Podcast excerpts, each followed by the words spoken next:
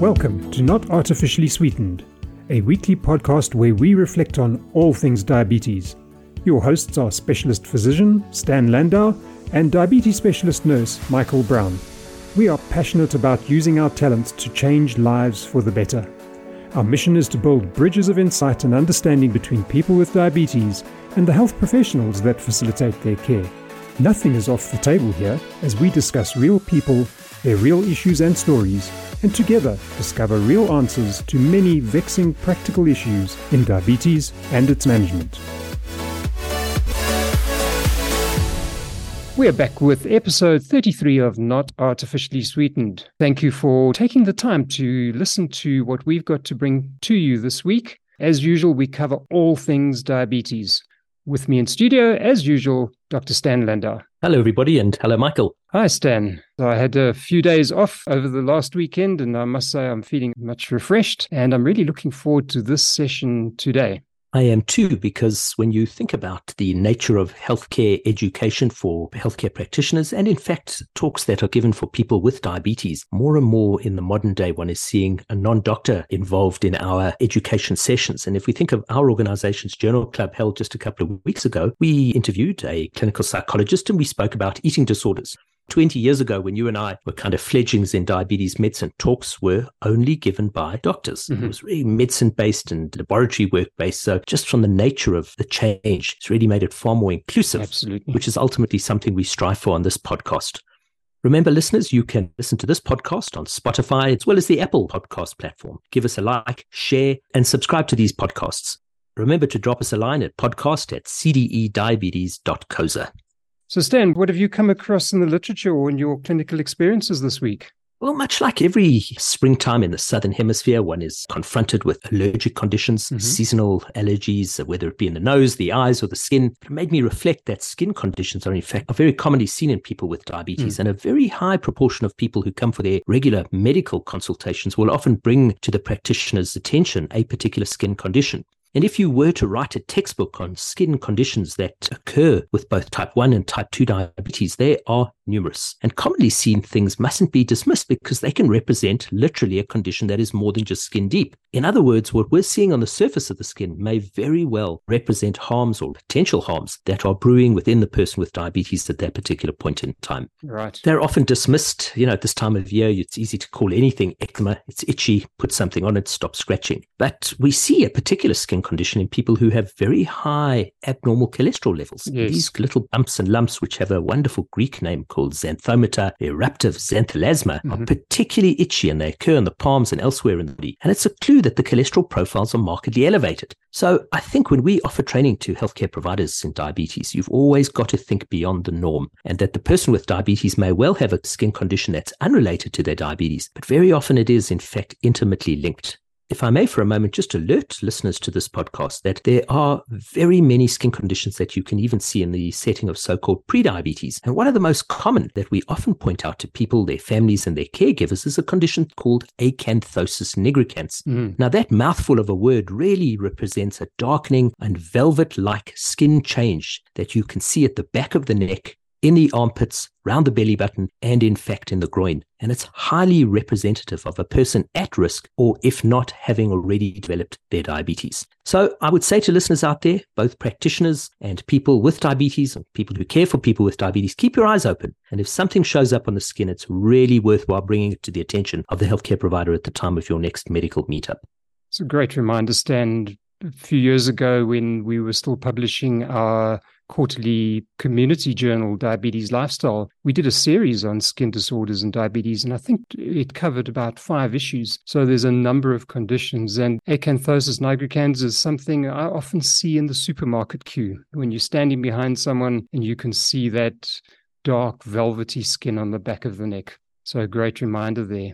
Stan, I just also wanted to comment on the misdiagnosis of type 1 diabetes. When we spoke to Jaco Ferreira a couple of weeks ago, he told of his misdiagnosis and how it really affected his life so negatively, especially in the months following his marriage. And an article came out recently in the Annals of Internal Medicine where they looked at 947 adults diagnosed eventually with type 1 diabetes, and 37% were not diagnosed with type 1 diabetes until after the age of 30 years. Mm. Diagnosis was also more often delayed amongst men and people with diverse ethnicity. They also said that emerging data suggested that up to 62% of type 1 diabetes cases develop after the age of 20 years. So I think it's another reminder, please, to be aware. Don't just view everything after the age of 20 or 30 as being type 2 diabetes, because the treatment approach and the risks associated are entirely different for both conditions. What I forgot to mention at the time of Jaco's interview, which was astonishing as you alluded to, is that if you sit and take a moment to ask a person with diagnosis of type 1 diabetes, particularly somebody older than their teenagers, there's always a story that's worth listening to because inevitably this is something that is missed Absolutely. day after day after day. And Michael, how often have you and I said on this podcast, we're 33 episodes in, it's the most important part of diabetes management, getting the diagnosis right. Yeah, if you don't get that right, nothing else will follow. Time to bring in our studio guest, and we're very pleased to welcome into the studio Elné Visagie. Elné is a counseling psychologist. She's a lecturer and researcher at the University of Pretoria.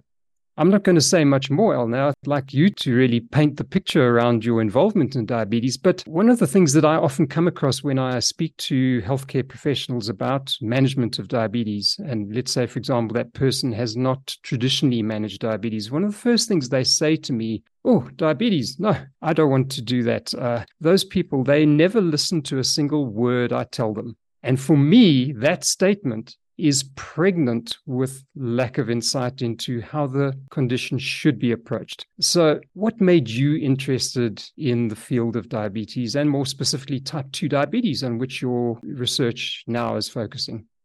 Hi, Stan and Michael. Thank you so much for having me on. I'm so excited to talk to you both today. And I, I think that's a very good question to delve into with Michael because it's very introspective, isn't it? Which is, I think, what the mental health is all about. So I think where it started was when I was doing my master's way back when I got involved with type 1 diabetes and we explored the social support and how that helped with management. And I like the connection mm-hmm. and I enjoyed the social support aspect of it because it showed that it helped so much, especially peer support where they could have those shared experiences and learn from each other. But then after my master's, I started going into private practice and I started working predominantly from a CBT perspective. Let's stop you there. What is CBT? So CBT, cognitive behavioral therapy, it's one of the many therapeutic paradigms that we get. What CBT says is that our thoughts, emotions, and behaviors affect each other. So, how I think about something will then create this emotional response, and then I will do something about it. So, if we link it to diabetes, if I feel like I'm not in the mood to eat right today. Maybe I feel a bit tired. Maybe I feel disappointed. Then I maybe grab the nice chocolate to make me feel better. But then it triggers another thought of, hmm, maybe I shouldn't have done that. And then this whole cycle continues. But I think if you take it a step deeper, CBT says that we have different belief systems and different perspectives about several things in our lives and that that influences how we approach different things. So, what you're saying, I'd like to hone in on this for health practitioners listening, is that human beings are not stimulus response organisms. Mm. We don't act reflexively. There are other things that modify our behavior from the initial stimulus to the performance of a behavior. And these include emotions, cognitions or thoughts, values, attitudes, beliefs, experiences. There's a whole lot of other intervening things that can modify our behavior and so maybe what you're telling us is those are an area in which we can focus our interventions to help people to self manage better. Would that be fair? Absolutely. As you've explained it like that, you can see how complex it is because there are so many things to consider right. when we look at self management or our attitudes, behaviors, beliefs. Um, there's so many things that we need to change and challenge in order to maybe get the behavior that we want. If behavioral outcomes are very important in the management of diabetes, they may differ from age, they may differ from the state of your health and the type of diabetes that you have. Elné, you have a particular leaning towards type 1, type 2 diabetes. Does your practice differ in that? And for that matter, for your interests? Because I know when we were chatting before we were recording the show, you're busy with a PhD at the moment, and that's looking at type 2 diabetes. Yes, Stan, and that's where the shift came from. When I was in private practice, I started seeing more people with type 2 diabetes. And also on the personal side, I think I related to it a bit more because of the lifestyle changes that you have to make with regards to type 2 diabetes. It's very much related to how we eat, our physical activity levels. And there are things that we can do to modify it. And on my own personal journey with stress and eating, I was always a fussy eater. I would never eat my veggies and as I grew to understand how my stress levels and how these habits of mine influence my own body, I saw how important it was to make changes. And I went on my own personal journey of slowly starting to introduce more healthy foods, introducing exercise. And I think that developed quite a big passion for helping people that need to make this adjustment. And specifically, why type 2 is considering the age at which they get diagnosed more adults get diagnosed. They're set in their routines, they're set in their belief systems, they're set in how they view food, how they view physical activity, their responsibility. So making those adjustments at that stage is quite difficult. And I think that really got me excited when I engaged with these clients of mine and saw that, hey, if we start brainstorming different ways of thinking about it or introducing different types of experiments, it actually helped their self management. So, studying for a PhD is all about looking at areas of new understanding into a particular topic. So, I understand that your PhD thesis is looking at cognitive behavioral therapy in the field of type 2 diabetes. What did we already know about the field, and what has your research brought out? What are the new items that we should be including in our understanding of this area? Mm-hmm. I think what has been proven before is that CBT works for different mental health disorders. It's been proven. But what we found, especially initially when we started looking at the research, was that there is limited focus on self management specifically. So using CBT to change the everyday instead of just changing the pathology that accompanies type 2 diabetes, for example, depression or anxiety eating disorders we wanted to use it to approach the everyday self management tasks. So, for example, when I have a craving, how do I challenge that? What are different behavioral activities that I can do? And I, I think that is the new that we wanted to introduce. Right but also taking it further. The PhD was divided into four sections that we approached. So first, we wanted to explore the CBT literature in terms of self-management and see what's out there. And when we did it, we only found nine studies that looked specifically at self-management and not at the mental health disorders that developed because of it. And then the second part, we interviewed adults who effectively managed their type 2 diabetes. So their HbA1cs were less than seven and then also those who struggled and their HbA1cs ranged between 10 and 14 and 15 and there were some fascinating results in terms of the thoughts emotional experiences and behaviors. And from those two articles and research that we did we developed CBT guidelines. And the aim of this was to evaluate how effective the content and quality are of these CBT guidelines. And then after the PhD the goal is to implement implement this with healthcare practitioners in various settings just to make it more accessible to people with type 2 diabetes.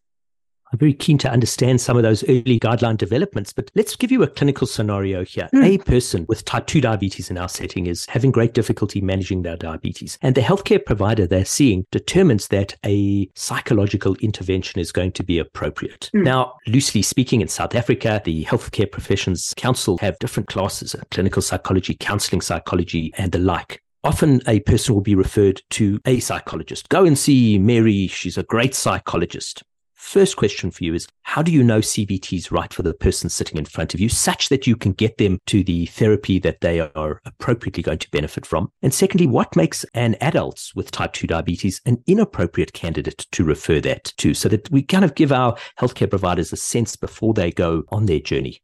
Hmm.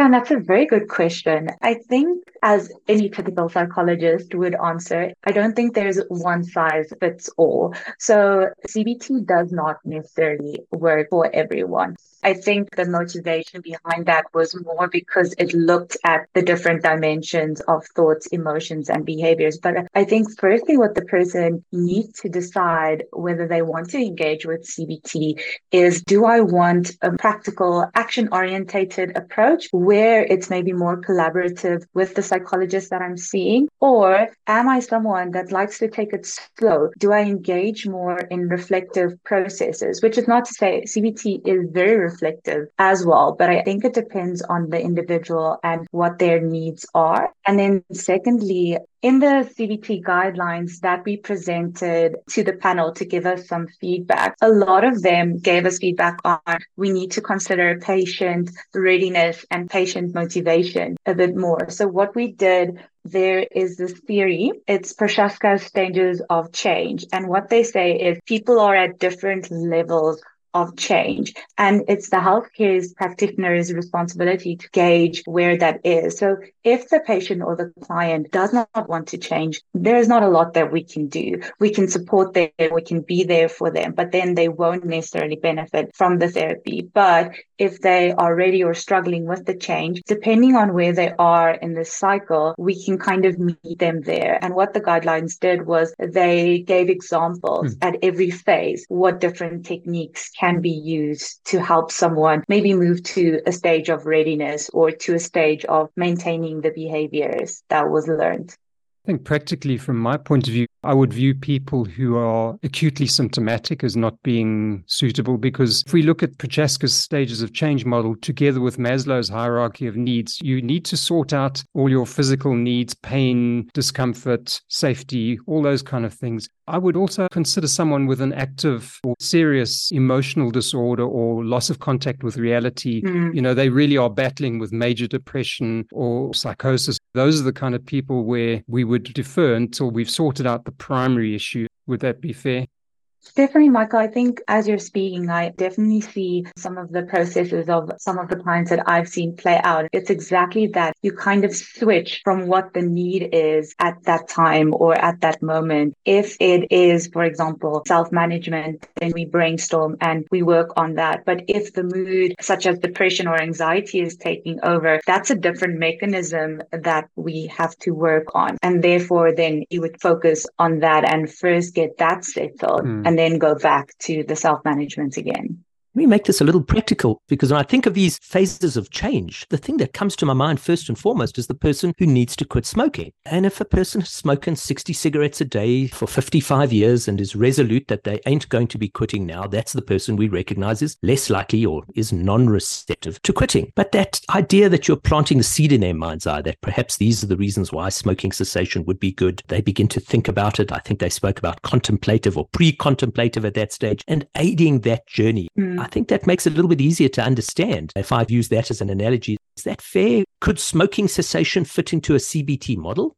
Definitely, yes, because it would be a stepwise process. So people can go cold turkey and some people get it right, but it's definitely more of a process. So you would ask the person to maybe smoke less a day let's say, like you said, they smoke up to 60 or 50 cigarettes a day. Okay, how many are you willing to cut today? Let's try and do 40. Mm. And what I'll do with that is then, okay, let's do a mood check and see if you only smoke 40, how you feel. Granted, maybe the first two, three weeks, it's going to be tough, but let's see how you feel within a month's time and see if there's a change in energy levels, a change in how you feel. Mm. But a vital concept as well is you can't take something away without implementing something or putting something back. So, for example, if we take away 10 or five cigarettes a day, what are we replacing that with? What redirected strategies are we implementing to help? So would that be before you want to smoke?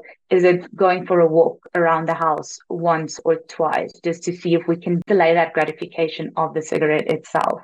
When we engage in any type of CBT approach, what are your thoughts on that we should always ask permission? May I share this with you? Let's take the example of quitting smoking. In our assessment, we've picked up that you're smoking 40 cigarettes a day. Would you mind me sharing some information on how that might affect your health or your diabetes care? If the person gives me permission, that automatically implies that they are going to take responsibility for what they hear.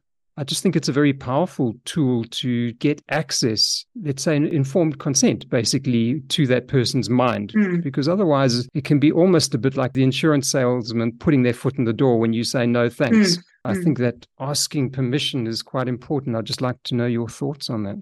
Absolutely. I would take it back to the basics, the one on one of any type of therapeutic intervention. It's being patient centered and building that relationship and building that rapport in the beginning, mm. getting the connection with your patient or with your client. Because when you build on top of that and they feel secure and that they can trust you, you can start introducing more difficult topics of conversation or tell them, listen, this is definitely affecting you in this way. Let's make it food specific. Like if you're drinking five liters of Coke a day, I don't think that is the best way because this, and then you would provide psychoeducation on how it might be affecting them. But then I think it's also putting the ball back in the patient's court and being like, but what are you willing to do or what do you feel able to do for us to start tackling this Something that I always emphasize with my clients is I always tell them I'll possibly make you uncomfortable,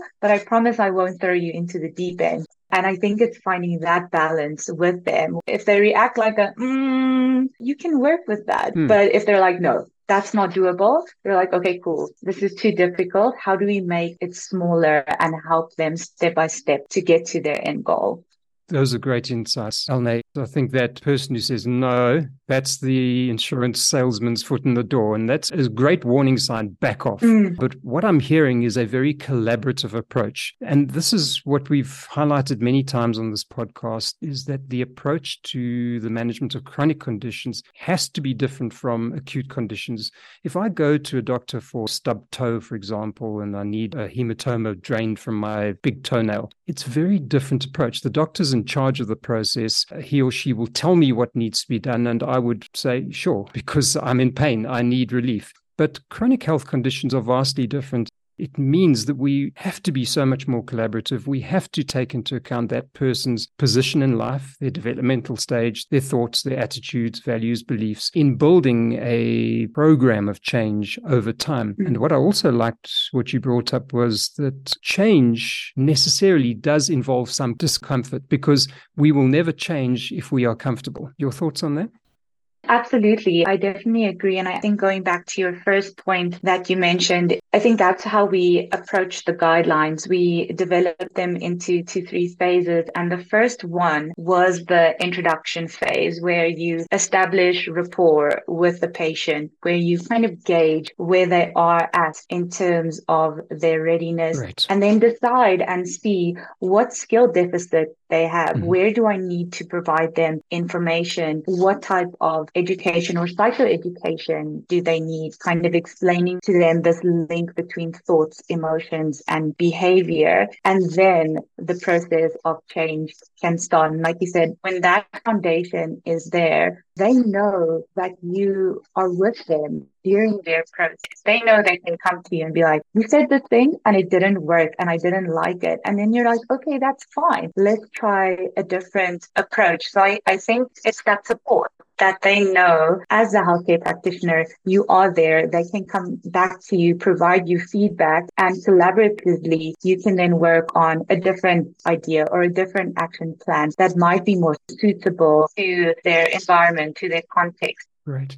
Also, would like to just understand your thoughts on the relationship between thoughts and emotions. In my mind, it's a bit of a bidirectional approach emotions can influence thoughts and thoughts can influence emotions, and both together can then influence behavior. Maybe if you just unpack that a little bit for our listeners. Mm, you're, you're spot on, Michael. If I take anxiety as an example, I think that illustrates so well so if you walk into something that makes you anxious, so let's take you have to write a test or you have to go do your readings for your blood glucose. Immediately you might get thoughts such as, what if this doesn't go well? What if I fail? What am I going to do then? How am I going to approach this? What have I done? And then those thoughts create emotions such as anxiety, fear, and I always call it the reaction to the reaction. So the first reaction is, what if something goes wrong? And then our second reaction is these emotions coupled with new thoughts about the initial thought. And that is what then spikes our anxiety and allows these fearful or negative or anxious thoughts to then spiral into different situations, different scenarios that might play out that just makes us more anxious and more worried. So that means probably mindfulness is an essential part of CBT therapy, that we need to train awareness of our thoughts and emotions and how to maybe stop that spiral of thoughts that can descend into really dark places. Mm, absolutely. I am such a fan of self compassion. And I think every client that I've seen would testify to this. I think I bring self compassion in a lot, but I think to first bring it to mindfulness is part of the third wave of CBT, where we don't always focus on changing or altering our thoughts, but we change our relationship with our thoughts, meaning that it's okay if we have a negative or distressing thought. You're allowed to have it. It's normal to have it. And when you change that reaction, it almost just allows you to take a breath and then reassess the situation and go forward. And then where the compassion comes in, it's just normalize that you're having this difficulty. We all have a craving for unhealthy food sometimes. And if you indulge, that is fine. It's interesting that you brought that up as well because it's something that found in various aspects of my PhD was that reaction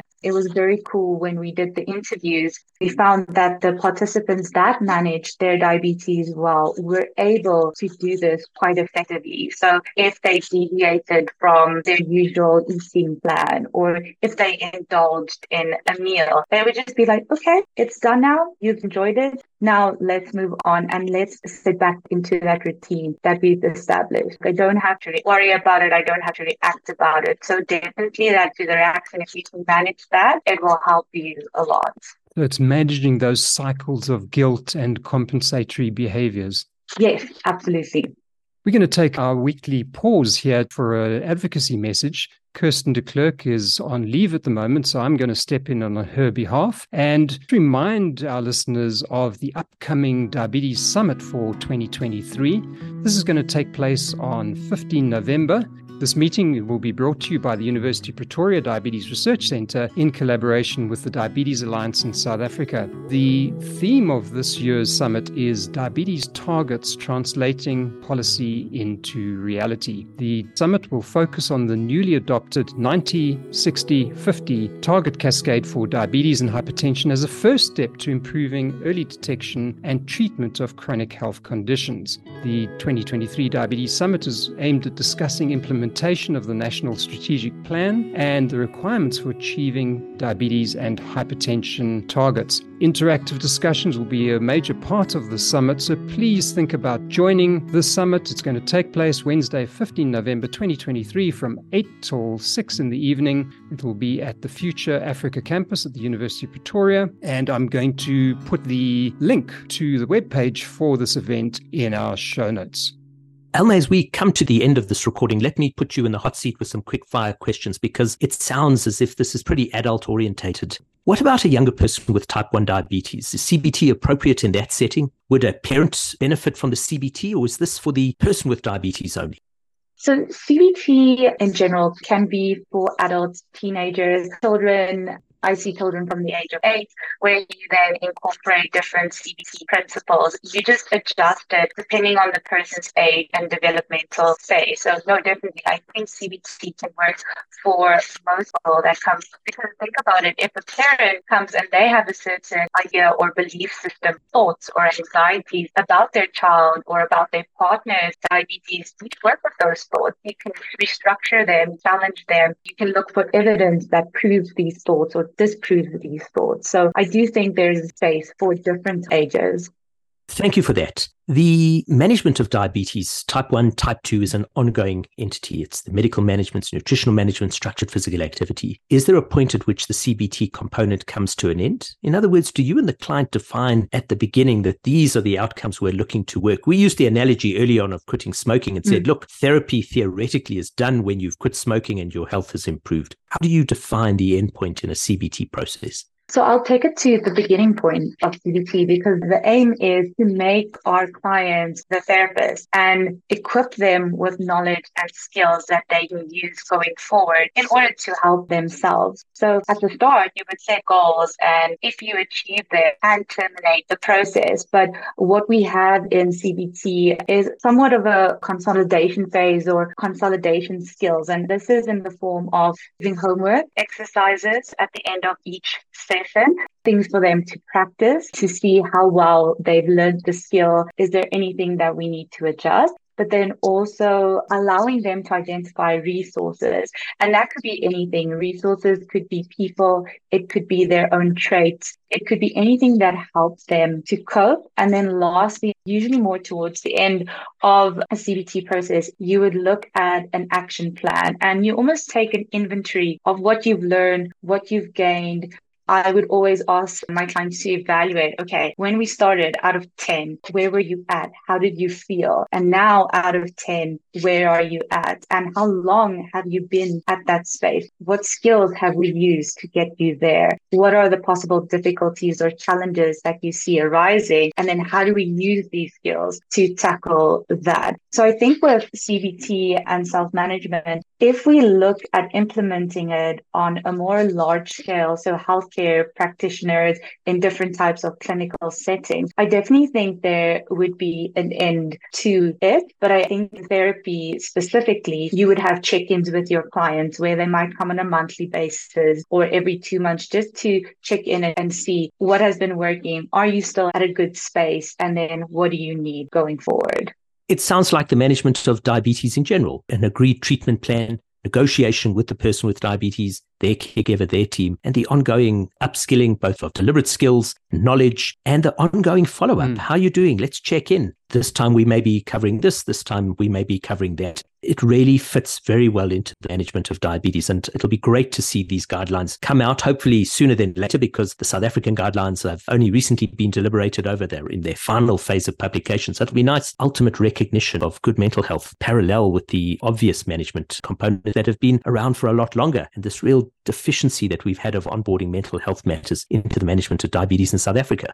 Mm, I agree. A really underappreciated component of the general management of diabetes is the field that you have covered in your research, Elné. Mm. The final question for me it seems that you intimated that more members of the wider diabetes team could be used in delivery of CBT beyond the psychologist. So, can you see a role for doctors, diabetes specialist nurses, dietitians, and so on to use the skills? Yes, definitely. To use the core CBT skills and technique to kind of gauge their clients. I have no idea in which article this was, but they found that a lot of healthcare practitioners didn't necessarily focus on the mental health side when engaging with their patients. Yes. And I think this is the purpose of these guidelines. It's not a therapeutic intervention, but it's giving practitioners a set of skills with some direction and telling them the this is the map that you have. Kind of see where your client fits in with this. What is the skill deficit that they have? And is it possible for you to help them develop that? So I definitely see it being implemented on a broader scale, providing training and helping people, because especially in South Africa, not everyone has the ability to see a mental health professional. And I think that's quite important to make these skills accessible to as many people as possible and help them them fundamentally with their self management to improve it. Right. I think that there are a lot of people who come to a medical consultation who are perhaps wishing that the healthcare provider digs deeper into some of the aspects of their mental health and well-being. And how would I say that? Well, back in the day before we had Viagra and we were thinking about impotence as the word in those days and erectile dysfunction, after 1997 and the availability of drugs like Viagra, it became part of the day-to-day conversation. And right. men were very grateful. You know, doc was embarrassed to bring it up and I'm so pleased you did. and it's now part of the mainstream. And perhaps mental health matters will follow suit is that you start scratching that surface, taking notice of Michael's idea of asking that permission component. I do think people often want that to come from the practitioner's side. You know, ask me about it and I'll tell you. Open that door and refer on down the road. And Elné, just as we come to the end here, Michael and I are supervisors on master's courses for diabetes medicine, and there's nothing better than a master's submission that has practical value in the community in which it's deployed. Absolutely. Here you are telling us about a PhD that will literally hit the ground running. Mm. It's not a pie in the sky theoretical idea, which certainly has its place, and we've seen the Nobel Prizes issued this week, but your PhD is really going to change diabetes practice, and I'm very grateful for that.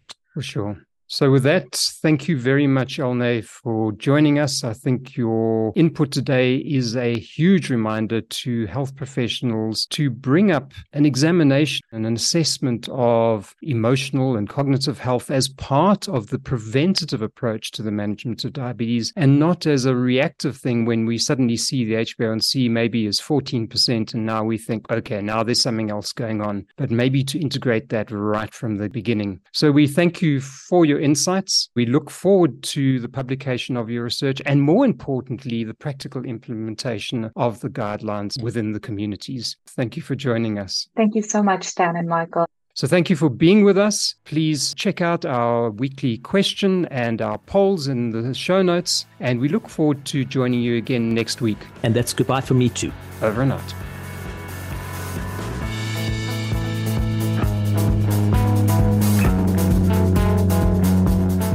Thank you for joining us on Not Artificially Sweetened, where we aim to build bridges of insight and understanding between people with diabetes and the health professionals that facilitate their care. Anything we discuss is for your reflection, education, personal growth, and entertainment only. You join this podcast at your own risk, and we are not responsible for any omissions, errors, or unwanted medical outcomes. Please note the following important, specific disclaimers. For people with diabetes, the health professionals on this podcast are not your personal caregivers. Always discuss any new information with your diabetes team before acting on any aspect of it. The views and opinions discussed are those of the hosts only and do not represent those of any other entity. Never disregard professional medical advice or delay in seeking it because of something you encounter in this session. Anything you learn or experience here cannot substitute for personalized, professional medical advice, diagnosis, or treatment.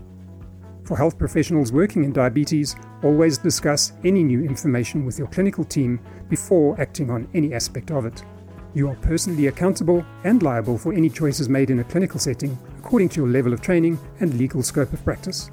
Any information or insights gained here must be used with your professional discretion and with the developing base of clinical evidence, local and organizational laws, regulations, guidelines, and protocols. Good luck with your diabetes care missions. Till next time.